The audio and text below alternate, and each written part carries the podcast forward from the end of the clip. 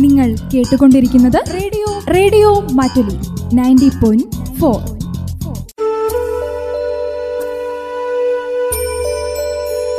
Ayur care.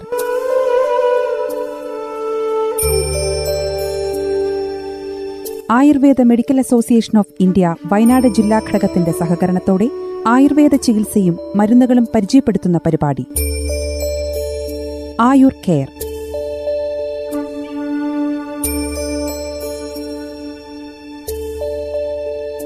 നമസ്കാരം പ്രിയ ശ്രോതാക്കളെ ആയുർ കെയറിലേക്ക് സ്വാഗതം.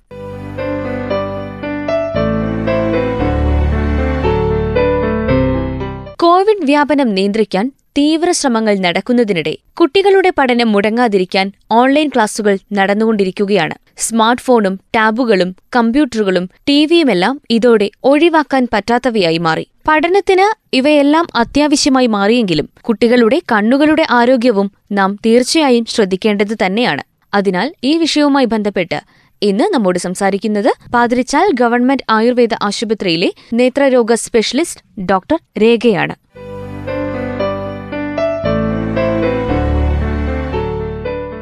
നമസ്കാരം ഡോക്ടർ. കോവിഡ് പത്തൊൻപത് എന്ന രോഗം കുറച്ചു മാസങ്ങളായിട്ട് ലോക ജനതയെ ഒന്നടങ്കം ബുദ്ധിമുട്ടിലാക്കിയിരിക്കുകയാണ്. എന്നാൽ വിദ്യാർത്ഥികളെ സംബന്ധിച്ചിടത്തോളം ഇത് എത്രമാത്രം ബാധിച്ചിട്ടുണ്ട്? ടെലിവിഷൻ കമ്പ്യൂട്ടർ മൊബൈൽ ഫോൺ തുടങ്ങിയവ നമ്മുടെ നിത്യജീവിതത്തിന്റെ ഭാഗമായി കഴിഞ്ഞിരിക്കുന്നു. എന്നാൽ കുട്ടികളെ സംബന്ധിച്ചിടത്തോളം ഇവ ഒരു അത്യാവശ്യ ഘടകമായിരുന്നില്ല. കോവിഡ് നയന്റീൻ എന്ന മഹാമാരി മൂലം സ്കൂളുകൾ തുറന്നു പ്രവർത്തിക്കാൻ സാധിക്കാത്ത ഇന്നത്തെ സാഹചര്യത്തിൽ ഈ ദൃശ്യമാധ്യമങ്ങളുടെ ഉപയോഗം കുട്ടികൾക്ക് ഒഴിവാക്കാനാവാതെ വന്നിരിക്കുകയാണ്. കുട്ടികളുടെ അധ്യയന രീതി തന്നെ മാറിയിരിക്കുകയാണ്. സ്കൂളിലെ ക്ലാസ് മുറികളിലിരുന്ന് അധ്യാപകരുമായി സംവദിച്ചിരുന്ന കുട്ടികൾ ഇന്ന് ഓൺലൈൻ ക്ലാസിന്റെ രൂപത്തിൽ കമ്പ്യൂട്ടർ മൊബൈൽ ഫോൺ തുടങ്ങിയ ദൃശ്യമാധ്യമങ്ങളുടെ മുമ്പിൽ വളരെയധികം സമയം ചിലവഴിക്കാൻ നിർബന്ധിതരായിരിക്കുകയാണ്. ഇത് വിദ്യാർത്ഥികൾക്ക് പല വിധത്തിലുള്ള ആരോഗ്യ പ്രശ്നങ്ങളും ഉണ്ടാക്കുന്നു. ഇത്തരം ഓൺലൈൻ പഠനം കുട്ടികളുടെ കണ്ണുകൾക്ക് എന്തൊക്കെ ബുദ്ധിമുട്ടുകളാണ് ഉണ്ടാക്കുന്നത്? ഈ ദൃശ്യമാധ്യമങ്ങളുടെ അമിതമായ ഉപയോഗം കുട്ടികളുടെ കണ്ണുകളെയാണ് പ്രധാനമായും ബാധിക്കുന്നത്. അതെങ്ങനെയെന്നാൽ സ്കൂളിലെ സാധാരണ ക്ലാസ് മുറിയിലിരിക്കുന്ന കുട്ടി അധ്യാപകൻ ബ്ലാക്ക് ബോർഡ് പുസ്തകങ്ങൾ എന്നിങ്ങനെ മാറി മാറി ഫോക്കസ് ചെയ്യുമ്പോൾ ഓൺലൈൻ ക്ലാസ്സിലെ ഡിജിറ്റൽ സ്ക്രീനുകൾക്ക് മുമ്പിലിരിക്കുന്ന കുട്ടികൾ വളരെയധികം സമയം തൊട്ടു മുമ്പിലുള്ള സ്ക്രീനിലേക്ക് മാത്രമാണ് കണ്ണുകൾ കേന്ദ്രീകരിക്കുന്നത്. ഇത് കണ്ണിനകത്തും കണ്ണിന് ചുറ്റിലുമായുള്ള പേശികൾക്ക് ആയാസമുണ്ടാക്കുന്നത് മൂലം കുട്ടിക്ക് കണ്ണുവേദന തലവേദന കണ്ണിൽ നിന്ന് വെള്ളം വരിക കാശികുമങ്ങൽ ഇടയ്ക്കിടയ്ക്ക് കൺപോളയിൽ കുരുക്കൾ ഉണ്ടാവുക എന്നിങ്ങനെയുള്ള ബുദ്ധിമുട്ടുകൾ ഉണ്ടാക്കുന്നു. മാത്രമല്ല നിരന്തരമായി ഇങ്ങനെ അടുത്തുള്ള സ്ക്രീനിലേക്ക് നോക്കിയിരിക്കുന്നത് പിന്നീട് അസ്റ്റിഗ്മാറ്റിസം മയോപ്പിയ തുടങ്ങിയ കാഴ്ചവൈകല്യങ്ങളിലേക്ക് നയിക്കുമെന്ന് പഠനങ്ങൾ തെളിയിച്ചിട്ടുമുണ്ട്. ഈ ഓൺലൈൻ പഠന രീതിയിൽ നിന്നും ഒഴിഞ്ഞുമാറി സാധാരണ ക്ലാസ്സിലേക്ക് വരാൻ അടുത്ത കാലത്തൊന്നും കുട്ടികൾക്ക് സാധിക്കൂ എന്ന് തോന്നില്ല ഈ ഒരു സാഹചര്യത്തിൽ കണ്ണുകളെ സംരക്ഷിക്കാനായിട്ട് നാം എന്തൊക്കെ മുൻകരുതലുകളാണ് സ്വീകരിക്കേണ്ടത്? ഈ ബുദ്ധിമുട്ടുകൾ ഒരു പരിധിവരെ തടയുന്നതിനായി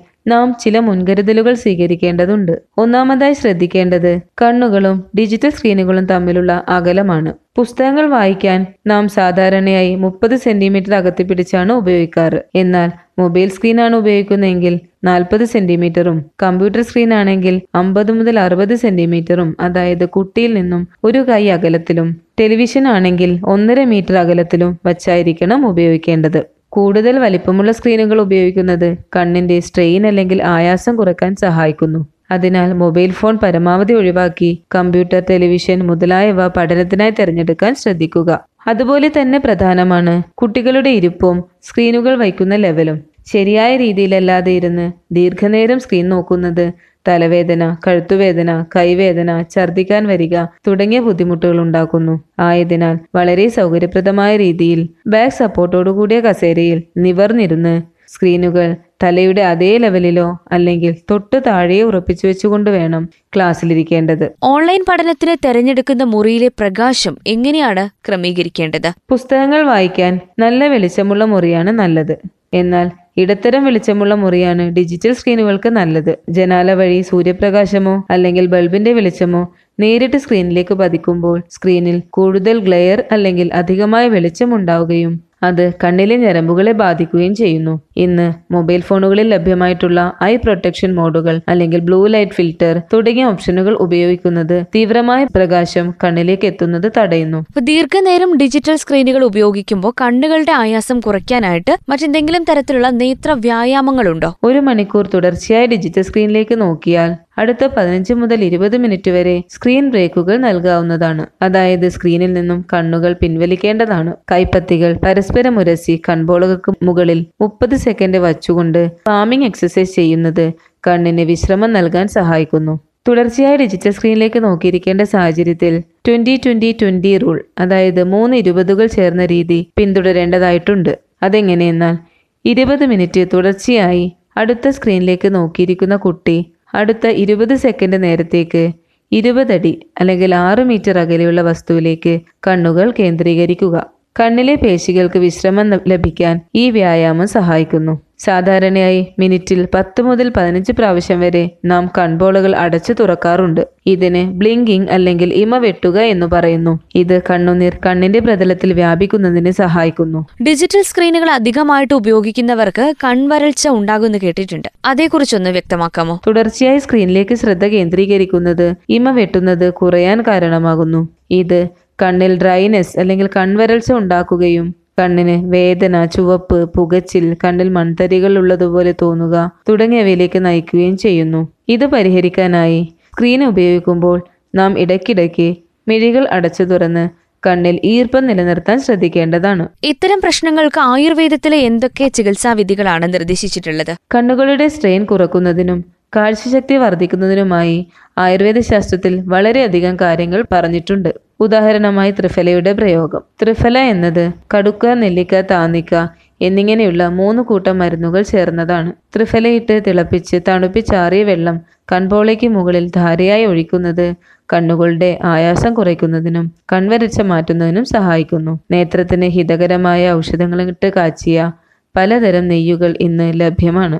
ഇവയുടെ ഉപയോഗം കണ്ണിലെ ഞരമ്പുകളെ ശക്തിപ്പെടുത്തുന്നതിനും കാഴ്ചശക്തി വർദ്ധിപ്പിക്കുന്നതിനും സഹായിക്കുന്നു. ഇത് ഒരു ആയുർവേദ ഡോക്ടറുടെ നിർദ്ദേശപ്രകാരം മാത്രം ഉപയോഗിക്കാവുന്നതാണ്. നേത്രാരോഗ്യത്തിനായിട്ട് നമ്മൾ ഭക്ഷണത്തിൽ എന്തൊക്കെയാണ് കൂടുതലായി ഉൾപ്പെടുത്തേണ്ടത്? ഇങ്ങനെയുള്ള മുൻകരുതലുകൾ എടുക്കുന്നതോടൊപ്പം തന്നെ കുട്ടികളുടെ ആഹാര കാര്യത്തിലും ശ്രദ്ധിക്കേണ്ടതാണ്. പോഷകാഹാരക്കുറവ് പല നേത്രരോഗങ്ങൾക്കും കാരണമാവുന്നതിനാൽ പഴങ്ങൾ പച്ചക്കറികൾ ധാന്യവർഗങ്ങൾ പാൽ വെണ്ണ നെയ്യ് എന്നിവ കൂടുതലായി കുട്ടികളുടെ ഭക്ഷണത്തിൽ ഉൾപ്പെടുത്തേണ്ടതാണ്. ശിരസിലും ദേഹത്തിലും എണ്ണ പുരട്ടിയുള്ള കുളി മിതമായ വ്യായാമം ആറു മണിക്കൂർ മുതൽ എട്ട് മണിക്കൂർ വരെയുള്ള ഉറക്കം എന്നിവ കണ്ണുകൾക്ക് ആരോഗ്യം നൽകാൻ സഹായിക്കുന്നു. ഇത്രയൊക്കെ മുൻകരുതലുകൾ എടുത്തിട്ടും കണ്ണിന് എന്തെങ്കിലും ബുദ്ധിമുട്ട് അനുഭവപ്പെടുകയാണെങ്കിൽ അത് അവഗണിക്കാതെ തീർച്ചയായും ഒരു നേത്രരോഗ വിദഗ്ധനെ സമീപിക്കേണ്ടതാണ്. ഓൺലൈൻ പഠനം മൂലം കുട്ടികളുടെ കണ്ണുകൾക്കുണ്ടാകുന്ന ബുദ്ധിമുട്ടുകളെക്കുറിച്ചും കൃത്യമായ മുൻകരുതലുകൾ സ്വീകരിച്ചുകൊണ്ട് ഈ ബുദ്ധിമുട്ടുകളെ എങ്ങനെ തടയാമെന്നുമാണ് പാതിരിച്ചാൽ ഗവൺമെന്റ് ആയുർവേദ ആശുപത്രിയിലെ നേത്രരോഗ സ്പെഷ്യലിസ്റ്റ് ഡോക്ടർ രേഖ ഇന്ന് വിശദീകരിച്ചത് ഡോക്ടർക്ക് റേഡിയോ മറ്റ്ലിയുടെ നന്ദി അറിയിക്കുകയാണ്. താങ്ക്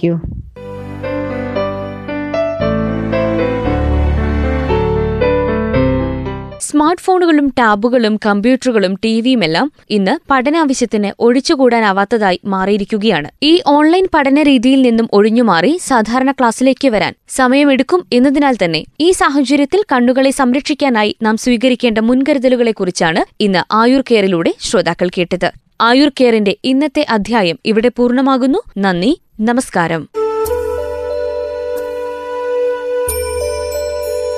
Ayur care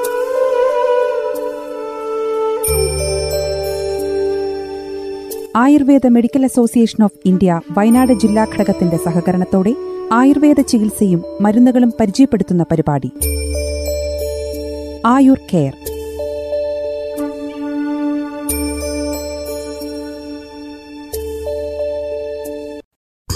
നിങ്ങൾ കേട്ടുകൊണ്ടിരിക്കുന്നത് radio. Radio Mattoli. Ninety point four.